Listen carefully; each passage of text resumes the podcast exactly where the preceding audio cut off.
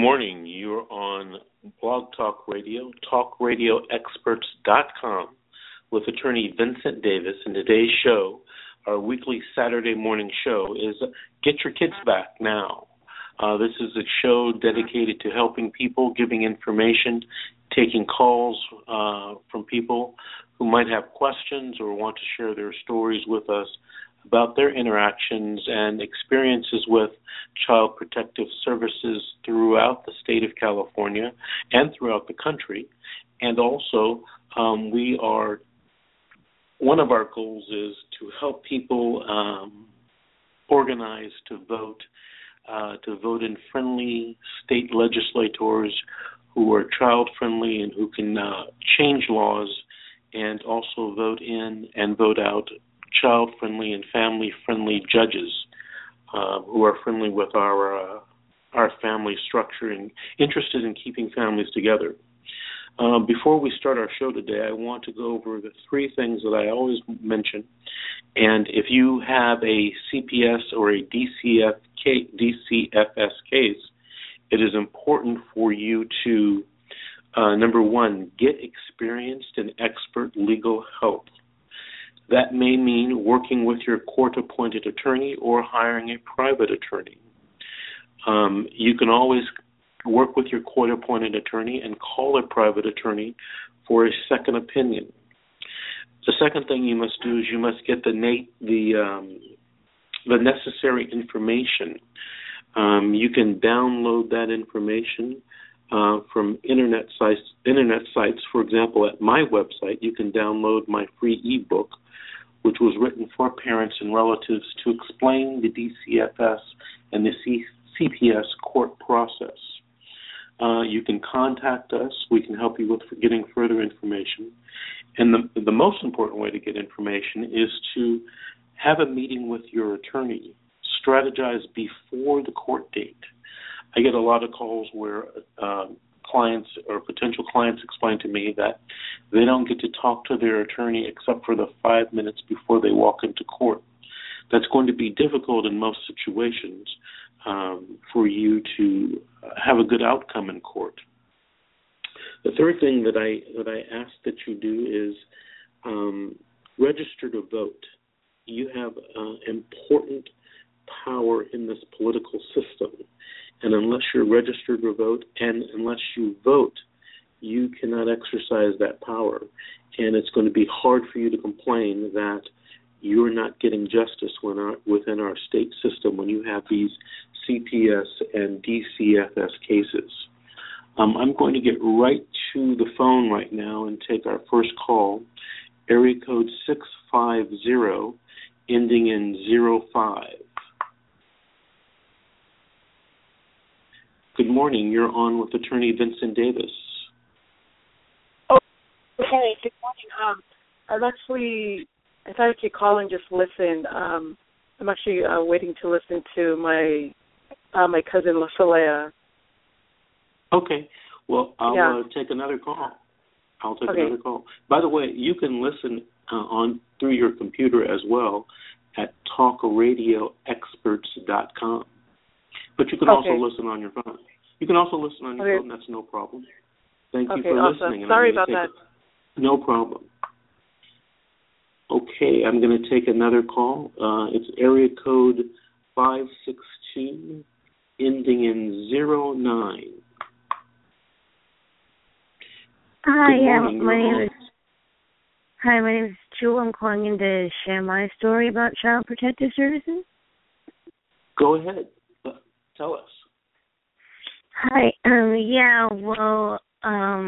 I had a domestic dispute with my husband at the end of last month, and I guess they're required to notify child services. And a few days later, they showed up to my home, did a few investigative meetings.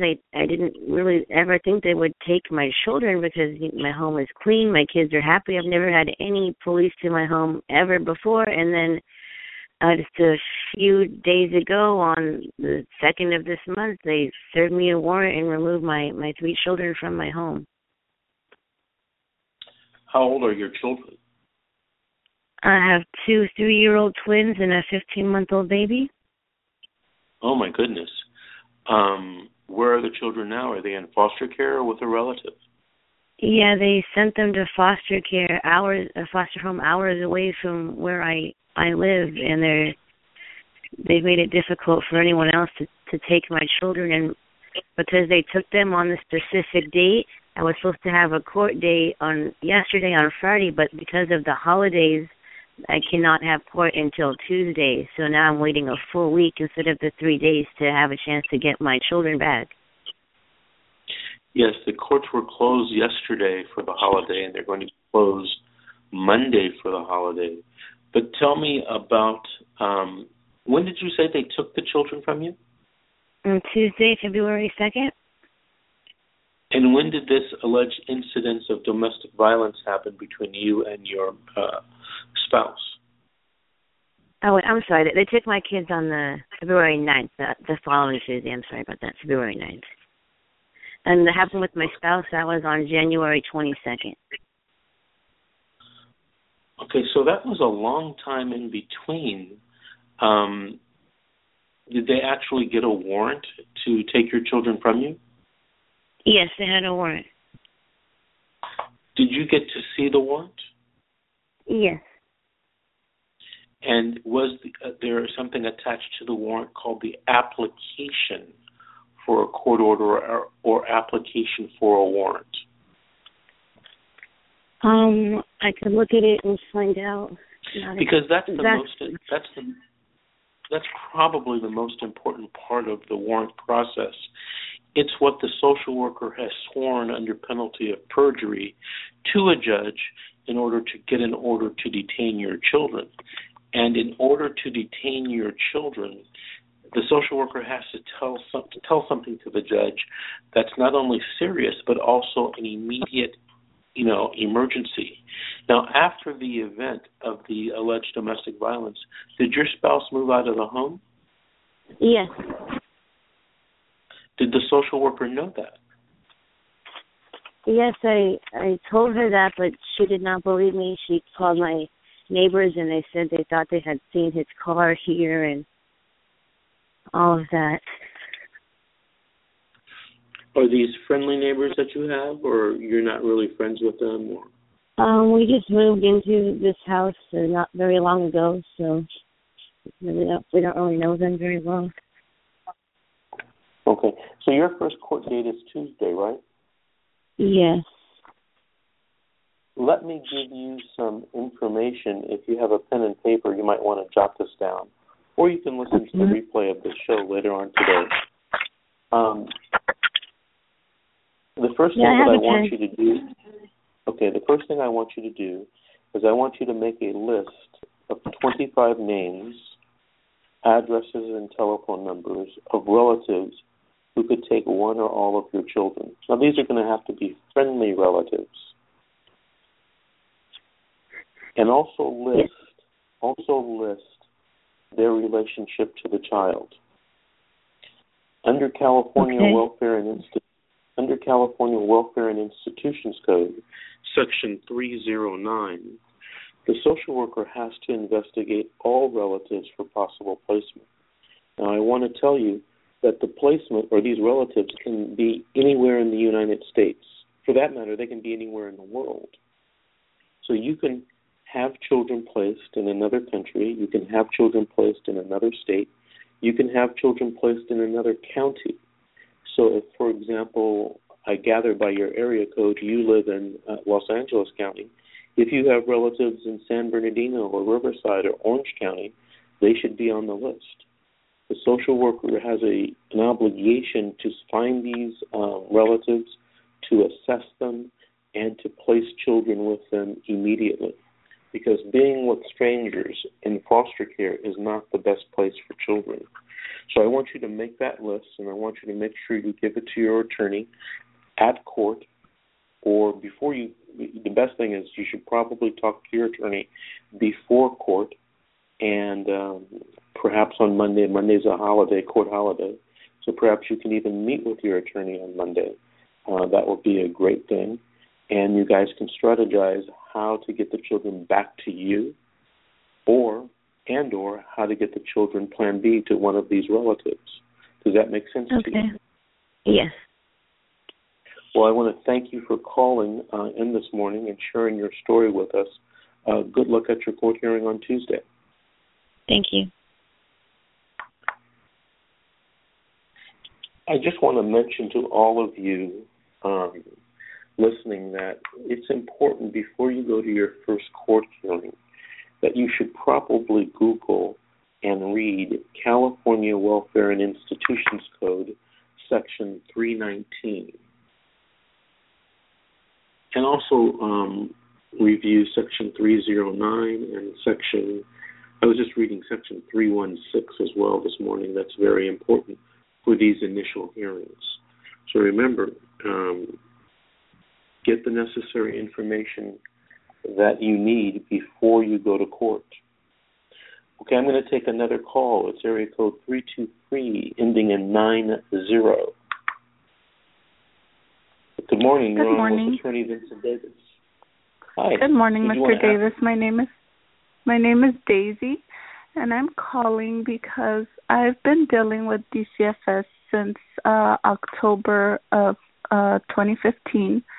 And I do have my children in my custody at the moment, but one of the conditions was that I needed to live with my eldest sibling, and unfortunately she sold her house and she moved in with relatives of hers, and there's no longer any space available for me and my children to live with her.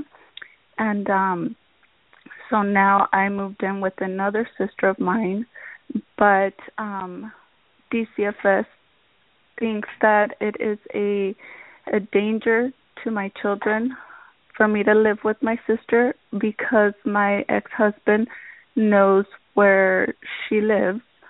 And so right now I honestly don't know what steps I should take or what is it that I should do in this matter. Okay. So why is DCFS worried that your husband will know where you live and perhaps be a risk to the children at this new sister's house? Okay, so my whole case opened because my husband has federal charges against him, and he skipped his bail, and so he's being looked for by the U.S. Marshals, and they're saying that he's involved with a cartel, and so they are saying that since he's at large, he can come and try and steal my children from me and take them with him. And since this is a known address, an address that he knows about, that they would not want me living here. I see. So let me give you some advice. Now, the social workers know that where you were living, that sister sold the house, correct? Correct. And you've informed them that you've moved in with another sister with the children, correct? I have not yet called the social worker because we actually thought we had until the end of the month to move out of that house, but they were told that they needed to be out. Today was the last day they could have any of their belongings in the home, and so I haven't yet notified my social worker that's assigned to my case to let her know that I'm moving back with my sister in Montebello. Okay. So when you notify the social worker, make sure that you tell her where you are, you're back with the sister, and make sure you tell the social worker why you moved. Now, okay. You might want to do this via email. And by the way, today's Saturday. I don't think the social worker is working today or tomorrow or Monday because Monday's a holiday. So she probably won't get this information until Tuesday. But I'm going to tell you what you should do. Okay. And I'm glad you called in because this has brought up an issue that I haven't thought about for a long time, but it is the law in California. In California, juvenile dependency proceedings are governed by something called the California Welfare and Institutions Code. And in that code, we mainly deal with sections 300 to 390. But there are a lot of other sections in the Welfare and Institutions Code that apply to juvenile dependency cases. For example, there's a lot of things in sections, the 200 section. But the section that covers your situation, I believe, are the 16,500, et cetera, sections. And in certain cases, the Department of Children and Family Services, as is all social workers throughout the state, and I believe probably throughout the country, but I don't know because I'm not licensed in any other state but California. In California, they require the social workers in the counties to give you something called family reunification services and family maintenance services. Those are services designed to keep your family together. Now, most people, and in most cases, those services mean services like parenting classes, counseling for the parent, counseling for the children, anger management classes, drug rehabilitation classes, and drug testing. All of those are your typical family reunification and family maintenance services. But there are other services. And one of those services that I've successfully argued in at least one case was that the social workers and the county provide you with housing. So let me tell you the case. And this happened years ago. I represented a woman who allegedly was on drugs, and she had 5 children. Well, she lost her children, and the children were placed in 5 different foster homes.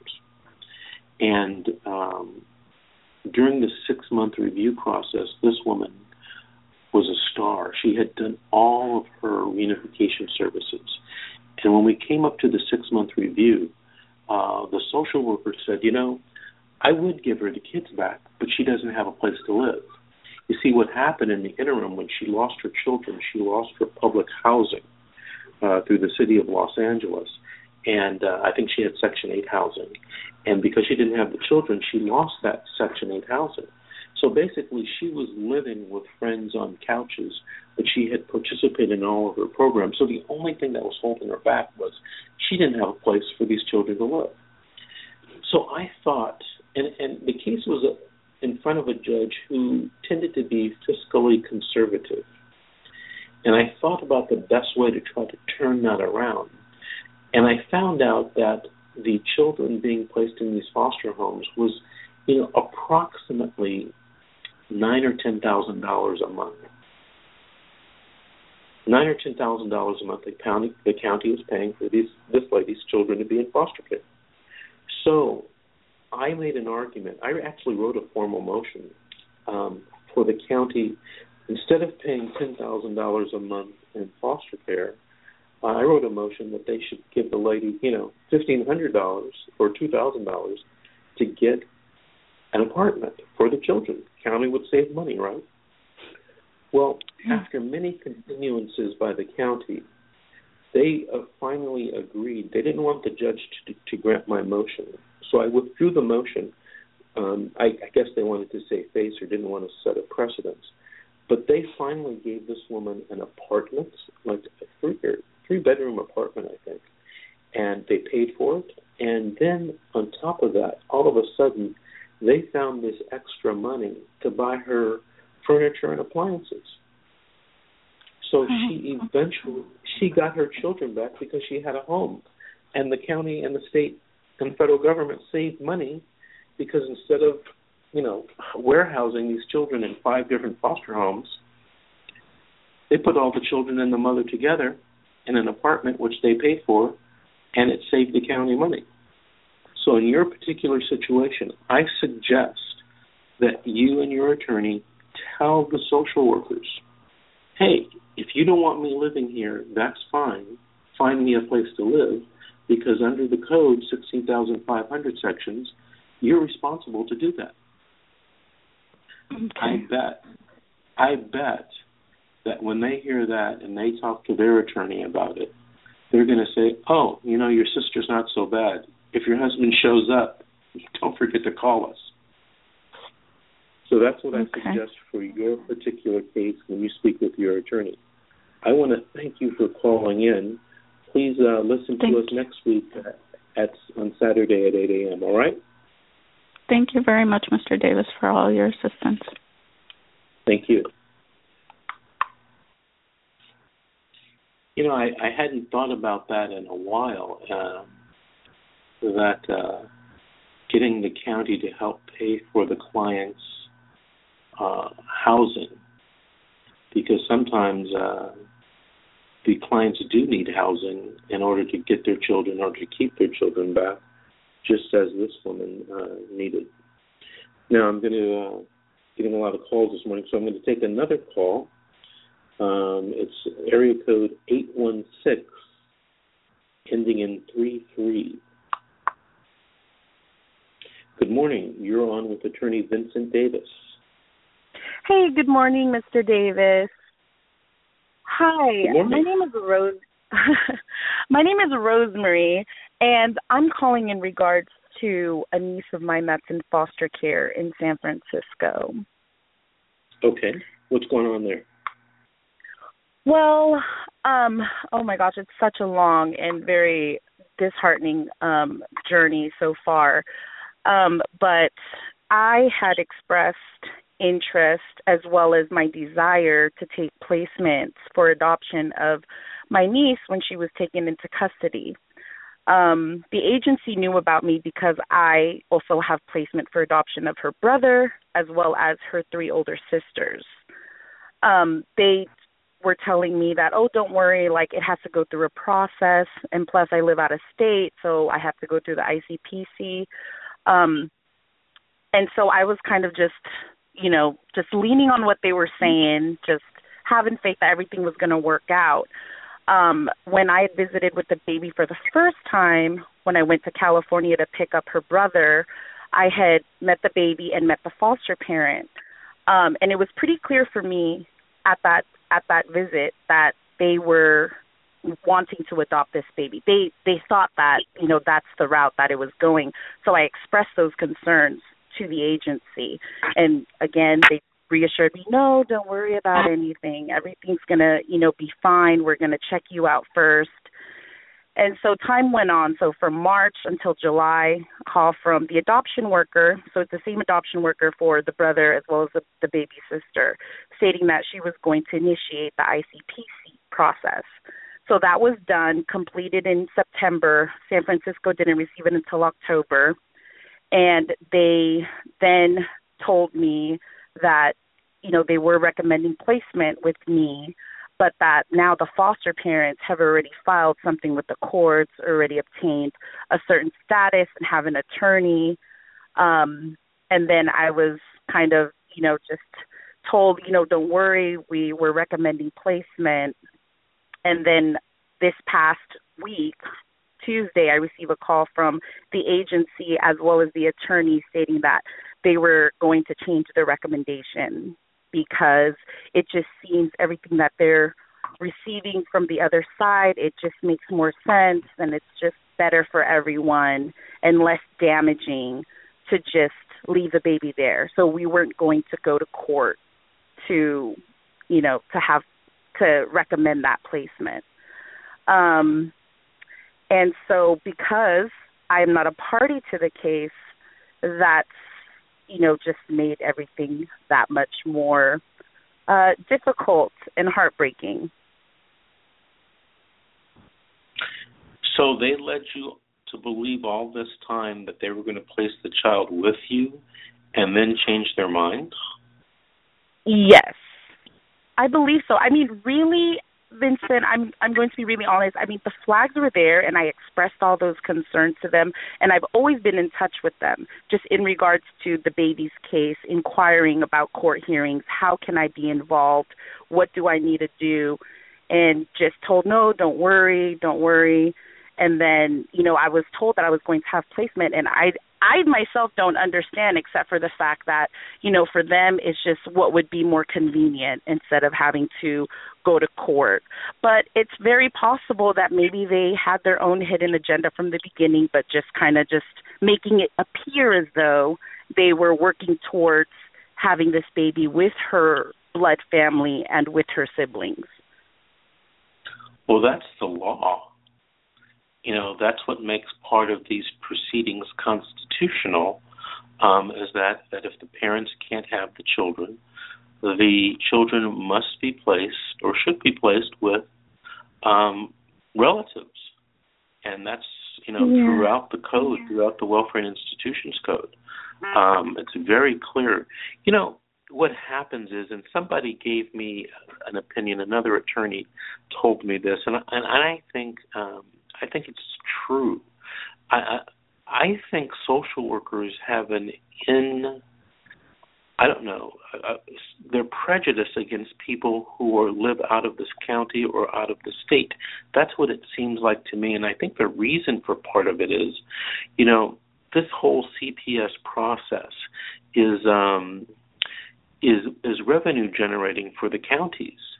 And this attorney told me, and I think it's true, the money follows the child. So if they send the child back to you out of state, no more money for San Francisco regarding this child.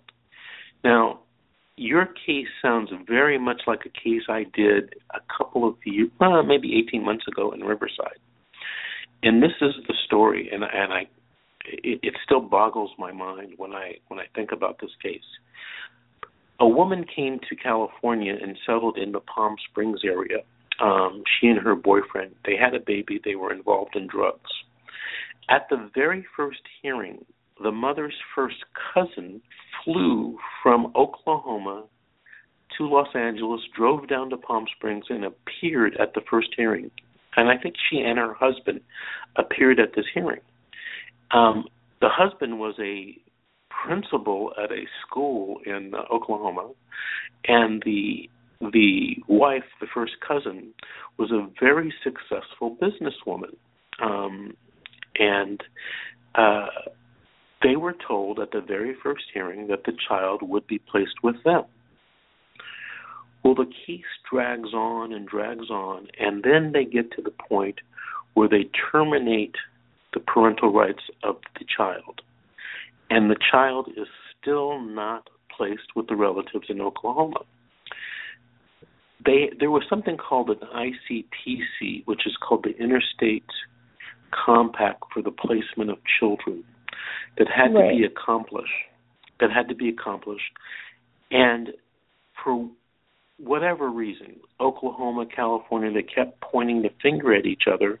They never got this ICPC completed.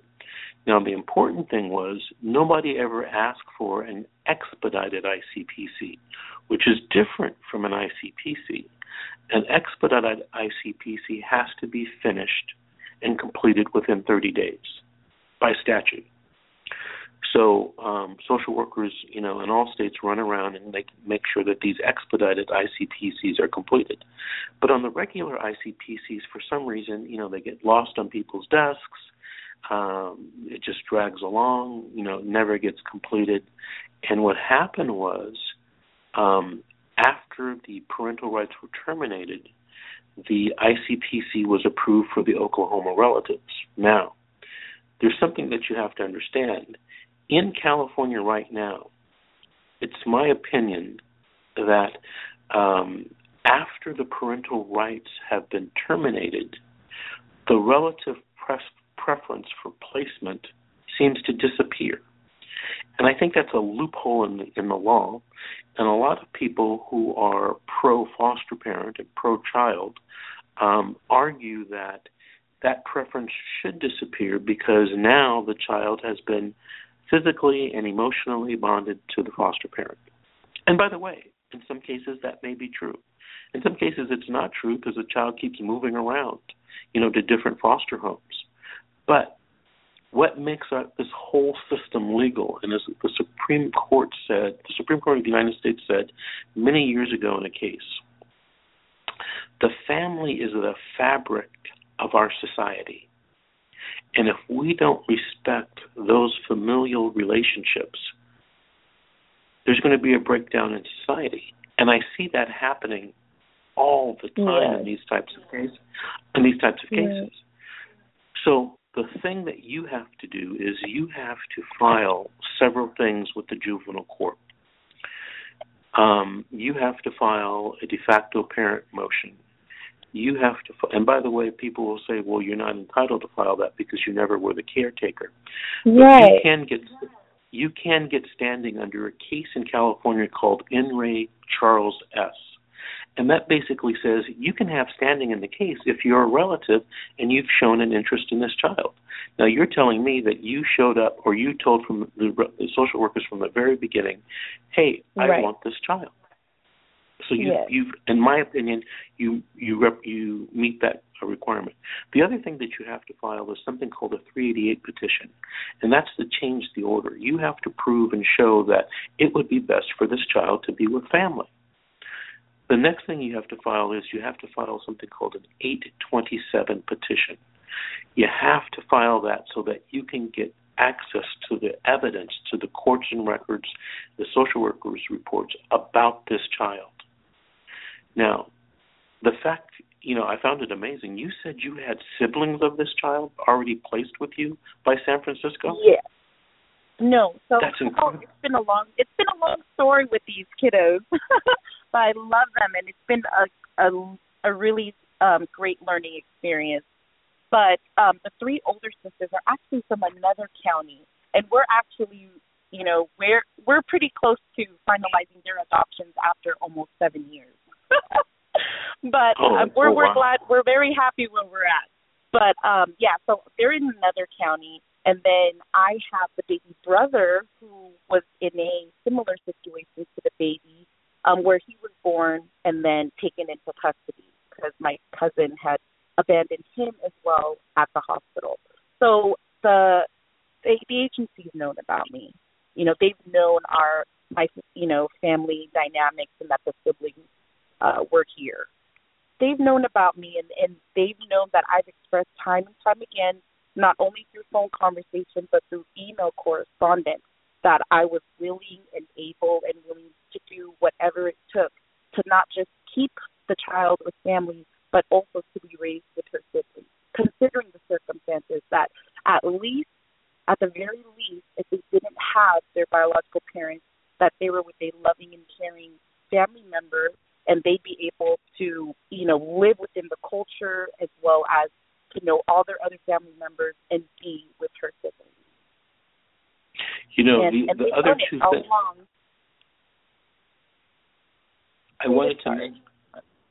all right. I wanted to mention that there's two other things that you should probably do as well. A lot of attorneys, a lot of juvenile judges will disagree with me on this, but I maintain my position. You should also file a petition for temporary and a petition for permanent legal guardianship of the child. There are reasons to do that involving best interests and leverage, but I won't get into that. I just suffice it to say I think those should be filed. Now, let me, you know, that case I told you about in Riverside with the relatives from Oklahoma. Right. When we had the trial to have the child placed with the relatives, the judge ruled that it was too late for the relatives to get the child. And the judge acknowledged that it was through no fault of the relatives, but that the social workers, and he, you know, mentioned, I think, Riverside as well as Oklahoma, had dropped the ball. And insinuated that the relatives would have a big lawsuit against the county of Riverside and the social workers and perhaps even Oklahoma. So in your particular case, if they knew about you and they knew about these siblings, the group of you may have a huge lawsuit against the social workers in the county and city of San Francisco because they should have placed this child with you. You know, I get the feeling in a lot of cases that social workers become beholden to foster parents, because in a lot of cases foster parents do provide, a great service to the community. They take in children when, there's no one else around to take them. But sometimes that beholdenness, if you will, gets a little skewed because foster parents are supposed to take children where there's no parents or family to take the children. Now, in your case, not only are you family and you can take the child, but you have other siblings of the child. So exactly. This is that situation that kind of gets askew, and you wonder why. Well, what was the incentive for the foster parent never to place the child with you?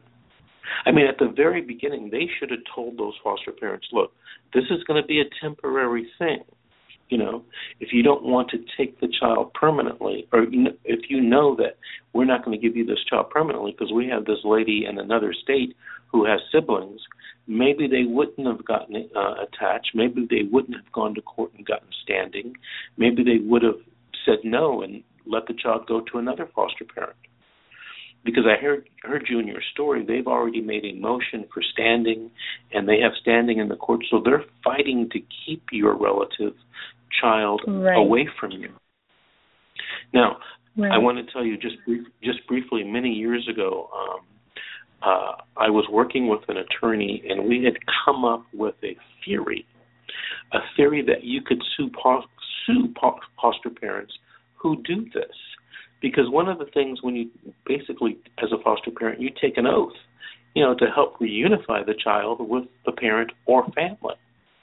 And here they are, rushing in to adopt this child away from the family. In my opinion, and a lot of people will disagree with me, but in my opinion, that's just not right. And it's anti-family. It's not right, and I think, we should try to vote in and change some laws in California that would prevent this situation from happening. I want to thank you for calling in and sharing your story, but I have to move on to our next call, and good luck to you. Okay, thank you. Okay. I'm going to take some other calls right now, but before that I do that, I want to explain something because I got a few emails about this. Before a case is filed in the juvenile court, usually what happens is that a social worker comes and speaks to you. Now, I want you to remember something. Social workers are professionals, and they know what they're doing. They know how to get what they want. But I want to tell you what your rights are. So, number one, you don't have to talk to a social worker if you're a parent. Number two, you don't have to do a drug test for a social worker if you're a parent. So, at the beginning of the case, or before a case is even filed, if a social worker comes to your home, my advice to you, in most situations, perhaps not all, but most situations, don't talk to the social worker. And surely don't talk to the social worker without an attorney being present. Now, social workers may ask to see and talk to your children. In most cases, I advise against that as well. Now, a social worker can go get a warrant. And the warrant can allow the social worker to come to your home, to come into your home, inspect your home, and talk to your children, and inspect your children. That's not a warrant to talk to you. It's not a warrant to make you do parenting classes. It's not a warrant to make you do drug testing. It's not a warrant to get you to have your husband move out of the house. Okay? They can't do that. Now, they can threaten to take away your children. But I won't say in most cases, in a lot of cases, social workers get warrants and they don't give out the application for the warrant. I just had one client tell me, "Oh, the social worker said I didn't have to. she didn't have to give the client the application for the warrant. Well, the application for the warrant is the story the social worker told the judge in order to get that warrant, and it's signed by the social worker under penalty of perjury. In my experience, when I see these applications for warrants, they contain untruths. They contain exaggerations. And suffice it to say, well, I'll go out on a limb and say some of them just outright lie. So you want to make sure you get that application for warrant, and you want to make sure that your attorney, if you end up in court, gets that application for warrant so that you can see it and read it. Because if the social worker had exaggerated or lied or not told the truth or twisted some facts, that social worker and that county may be subject to civil liability. You might be able to sue for violations of your civil rights. And unless you do that, and unless everyone does that and holds these social workers accountable, they're going to continue doing what they do. So even if the social worker tells you, you have to talk to me, you have to let me in your house, if they don't have a warrant, they can't come in your house, and they can never get a warrant to make you talk to them. There is nothing in the law that requires you to talk to the social worker. Now, a lot of social workers will tell clients or imply to clients, hey, if you don't talk to me, I'm going to tell the judge that you're uncooperative. In my opinion, there's nothing in the law that requires it, but I will acknowledge that a lot of judges may be swayed by the fact that you won't talk to a social worker. They might look at it as being uncooperative, but on a scale of 1 to 10, I consider that a 5. If you talk to the social worker and the social worker gets evidence against you because you thought you were smart enough to talk your way out of the situation, don't forget you're dealing with a professional, that social worker is going to gather a lot of information, some true, some may be exaggerated, who knows. But it's going to be evidence used against you in a court case down the road. So remember that. It's the same thing you see on TV, criminal defendant being interviewed by the police. There's an old term, lawyer up. Don't talk to the police. And in these cases, don't talk to the social workers. Now, is that an absolute rule? No, of course not. There may be some situations where it may be to your advantage to speak to the social worker, but you won't know that. Consult an attorney. Get a free consultation from an attorney that does this type of work, and call me, ask me, tell me the situation that you're in.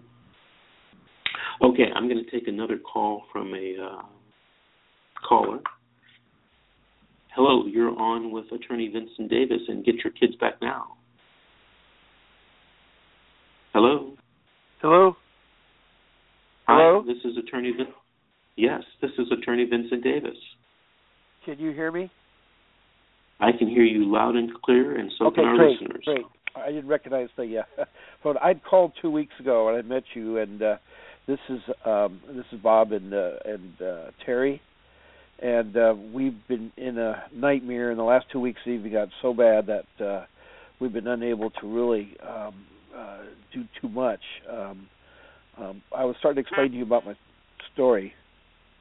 Beginning, and we didn't get a chance to finish because I came on kind of late. Where do you want me to start? Or okay, Bob, start from the beginning. Okay, we are a loving couple. We've been together for 26 years, and we have three older children that grown up and so forth. They have three younger children. Unfortunately, I had been working for 45 years, and it started with the 2007 with the collapse of the banks, and then it kind of went a domino effect, and I was doing work for the state of California doing roads and highways, and I had contracts with them, public works contracts with them, and they wrote me an IOU for all this contract work, and I couldn't get a credit line to get the job started, so I had to close the company, and for the first time in my life, I was without work. I started working my life at 15. I've always been a provider, and I've always paid my bills and never had any trouble with not paying my bills.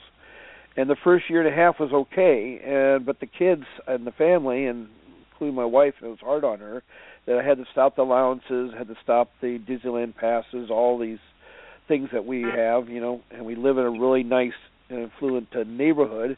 And in a year and a half, I just couldn't keep paying the mortgage. The mortgage was the first thing they hit. Now, I did have some money that I wanted to invest in the business, and I thought it would work, and I invested about $55,000, and of course, I found out later that I got had, and so that was my first time investment. I was trying to make ends meet, so I had been looking for work, and it's really hard because of my age, because they don't say they don't discriminate, but they do in effect because I don't look my age, I don't feel my age, but they take age as a factor, and so. I was really struggling, with finances, and suddenly now we're into a poverty, or I started getting poverty, and I have three younger children, and they're all in excellent schools, and some of my children were experiencing the bullying problems, and one of them really had it really excessive where she just didn't want to go to school, and. What would happen is that people report in our neighborhood if your car is not painted or things are kind of weathered down, you get reported right away. I mean, it's a sad state of affairs, but people tend to want to mend their and other people's business. But they would report things that they supposed the kids weren't getting bathed or there was no electricity in the house and all these things, and a lot of them are coming unfounded. But also I'm sad to say that me and my wife, we get a lot of arguments, and we would argue in front of the kids, and that's not right, and I regret it now. At the same time, my dad was passed away or dying and had to deal with his death, and I was dealing with the deaths of my dogs and a lot of other tragedies, and I keep going around. I couldn't get work even at a place, McDonald's. They said, well, you're going to leave us. We don't want to hire you, spend the money, pay it, and you have to start at the bottom, you know, and so... it was really, really kind of hard. Well, this last time, social services came out on a Wednesday, and when they came out on Wednesday, we weren't at home. But because they saw three cars parked in their driveway, and of course our yard, we had not been paying the water bill, so our yard was kind of dead looking. So that didn't really add to things. They tried to look in, they saw some boxes of my dad's belongings, and some of my dad's furnitures were stored in the back under tarps. And so forth, because I just didn't have the room and I didn't have the funds to have storage. So we weren't there. They called the police, and the police, I guess, tried to get in, and again, we weren't there. So I got wind that our kids were talked to at school, and I tried to find out who it was. No one told me who it was, and I had to go up the food chain to the director of CFS. And when I finally, got that office, they provided me with the number of the social worker, so I called the social worker, and they in turn returned a phone call, and they wanted Sis to come out right away. I said, well, could we make an appointment for possibly Friday? I said, no, we have to be out there Thursday. And I said, well, my wife has some appointment. It's really important for her and so forth. So I was lead to her to get back, and of course she did. So on day Thursday, I proceeded to pick up my children like I always do, and this was a good time for me in one respect because I could bond to them. When I worked 60 hours a week, Monday through Friday, I was never seeing the family as much, but the money was nice to them. They liked that part. So anyway, I'm picking up my son. One son is at a private school, rides the bus to a pickup point. The other daughter is at a middle school, and my youngest is at the elementary school. So he's the first one picked up. So when I picked him up, I proceeded to go and get Mom because Mom was downtown on an errand need to be picked up. We only had one car that was operational, and so I proceeded to go down. I went for almost a 15-minute drive. Unbeknownst to me, there was a detective in an unmarked car following me, and. By the time I got close to where I was supposed to pick up Mom, a black and white pulled me over, and he started saying, well, there's some violations. I said, well, which ones? Well, wait a minute. And all of a sudden, the detective walks up, and he's introduced who he was. He said he insisted me to go back to the house. They had to see the house and wouldn't be very not transparent or deceptive, didn't know what I was, wouldn't really explain anything. And, of course, my little boy who's 10 is kind of terrified, And so I said, well, can I get Mom? Because Mom needs to be there. She said, oh, no, you can't get Mom. So Mom, of course, stayed for 4 hours at this place, didn't know what was going on or anything like that. Again, we had cut back our cell phones, and we didn't have really the communication that we would normally have. And so I come back to the place, and there was the fire department, code enforcement. There was a total of 19 people at my house. Like, I did something terribly wrong. And at the same time, I'm trying to interview with the social workers. The police are asking questions. Fire's asking questions. And so they come into the house, and, there is the furniture, my dad's, there is walkways. They insist they couldn't get around, but how could 19 people go up and downstairs and go in bedrooms if they couldn't get around? And they're checking the smoke alarms. They're really look like they're on a hunt for something and asking about weapons and so forth like that. Meanwhile, my wife is worried to death, didn't know what's going on, and the other children, normally picked up by dad, are wondering, they're being picked up by social services or the police. I don't know who picked them up. And everybody's being, so we're talking along, and they're saying, you can't have things. It's danger to the kids. And I said, well, the kids have showers. Show them the meter box running. I said, I have utility bills. And they were definitely saying, well, we're going to take it out because it's unsafe for them. And my littlest one, who was by me, was tearfully taken from me and hauled away like I committed some big crime. They didn't really tell me specifically what I was charged with. I wasn't charged. I was not arrested or anything. And everybody left, and they told me the kids were going to Orangewood, and this is in Orange County. And so I went and got the wife, and immediately we arranged to see our children later that day. We didn't have the funds for an attorney, and we were just kind of overwhelmed, both of us, and so we later found out that they were taken, and social services then had a meeting the next day, I think it's Friday, about where to place the kids, and they were trying to conduct an interview during the meeting with my wife, which was stupid because she was just terrified. I mean, she was just, that's the wrong place to do it. There's a very lack of transparency, a lot of deception, and a lot of toys, and they're coming up with things, and the next thing they're doing, I guess they had talked to my daughter, who alleged I had done inappropriate sexual behaviors. That's why they try to use the word sex. They're trying to blow something out. And we weren't, we're not alcoholics. We don't drink. We don't do drugs. We never had any trouble with the law or anything. And so they put them in Orangewood for a couple days, and we're trying to get them relocated because they didn't want to return to the house because they felt the house was unsafe. I mean, there was nothing that, in our opinion, it was cluttered, yes, and it was definitely stacked of furniture and so forth. But the rooms, they remarked, well, the rooms are clean where the kids stay, and there is food, and, there is power and electricity and everything. I said, well, social service has been out before, and they never really say anything about my parents' belongings, and so it kind of left you a false sense of security. It's like you're driving at, 56 miles an hour on a 50-mile an hour roadway, and then one day the cop pulls you over going 1 mile over the speed limit. So we are just trying to follow what they want, and we got to go with my wife's sister and her husband, and they were temporarily put into their care, which was good because we're trying to keep them out of Orangewood. There was a beehive over there. My kids were telling me some horror stories, and I've heard some horror stories at Orangewood where the kids, even boys, have been raped there and so forth by the workers. And it's like, it's really interesting. When you get into the CFS system, the majority of the people have all kinds of issues themselves. If you look at them, they don't look very professional. And I'm not trying to be disrespectful, all due respect, because it is a job, but it's kind of like they got the low end of the spectrum of people that don't have values, that are in there for whatever reason they are. It's just that, you have sort of worse taking care of the other people. But without no money, without no finances, we are just, we're just riding buses. And so we're in the system, and the system is very deception. I mean, they're saying, our goal is the word reunification. Well, they say the word, but they don't practice it, because for 9 months, the first social worker, I should say one of many social workers, but the one that was handling our case after the courts, and we, my blood is Native American. I'm a Lakota Sioux. I'm 1/3 of Lakota Sioux because my great grandmother is a full-blooded Lakota Sioux.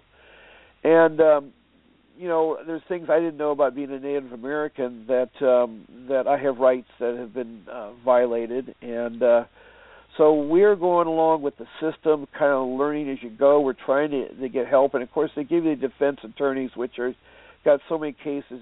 It's pointless dealing with them because they don't care. I mean, it's like I call them up and say, "Should we meet to talk about this issue?"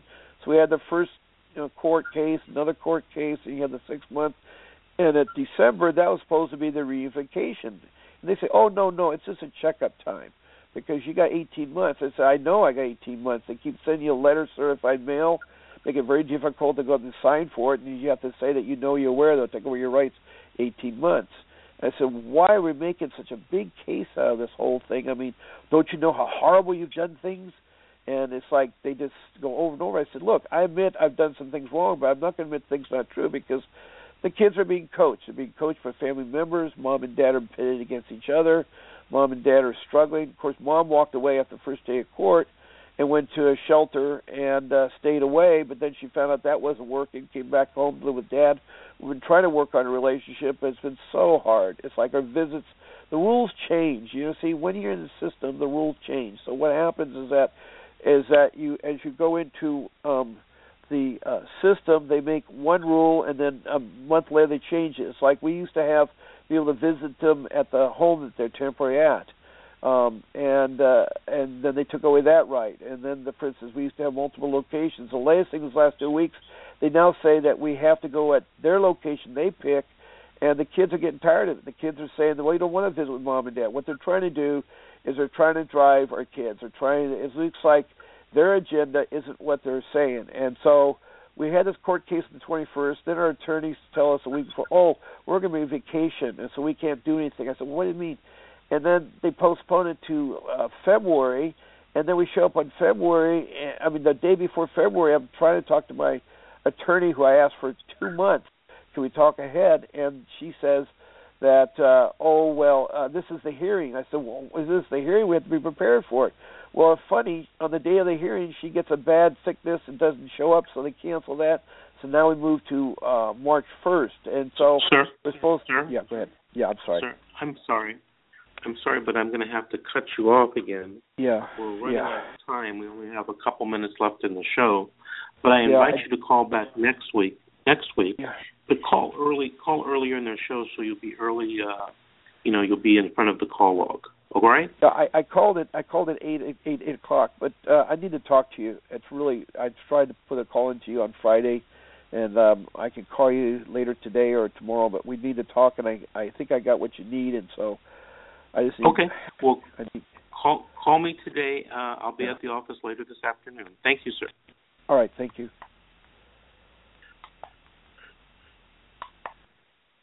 I'm sorry I had to cut him off, but there are some things. We only have a couple minutes left in the show.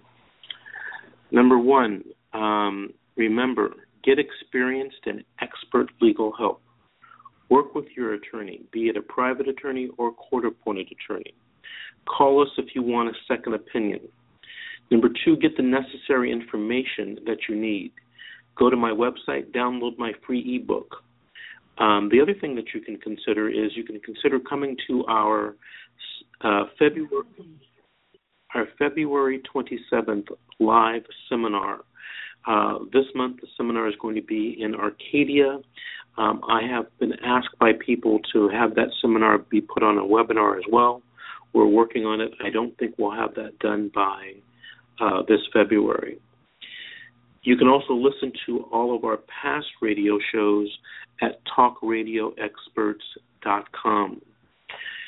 Finally, vote. Remember to vote. Remember to elect family-friendly state legislatures, family-friendly judges.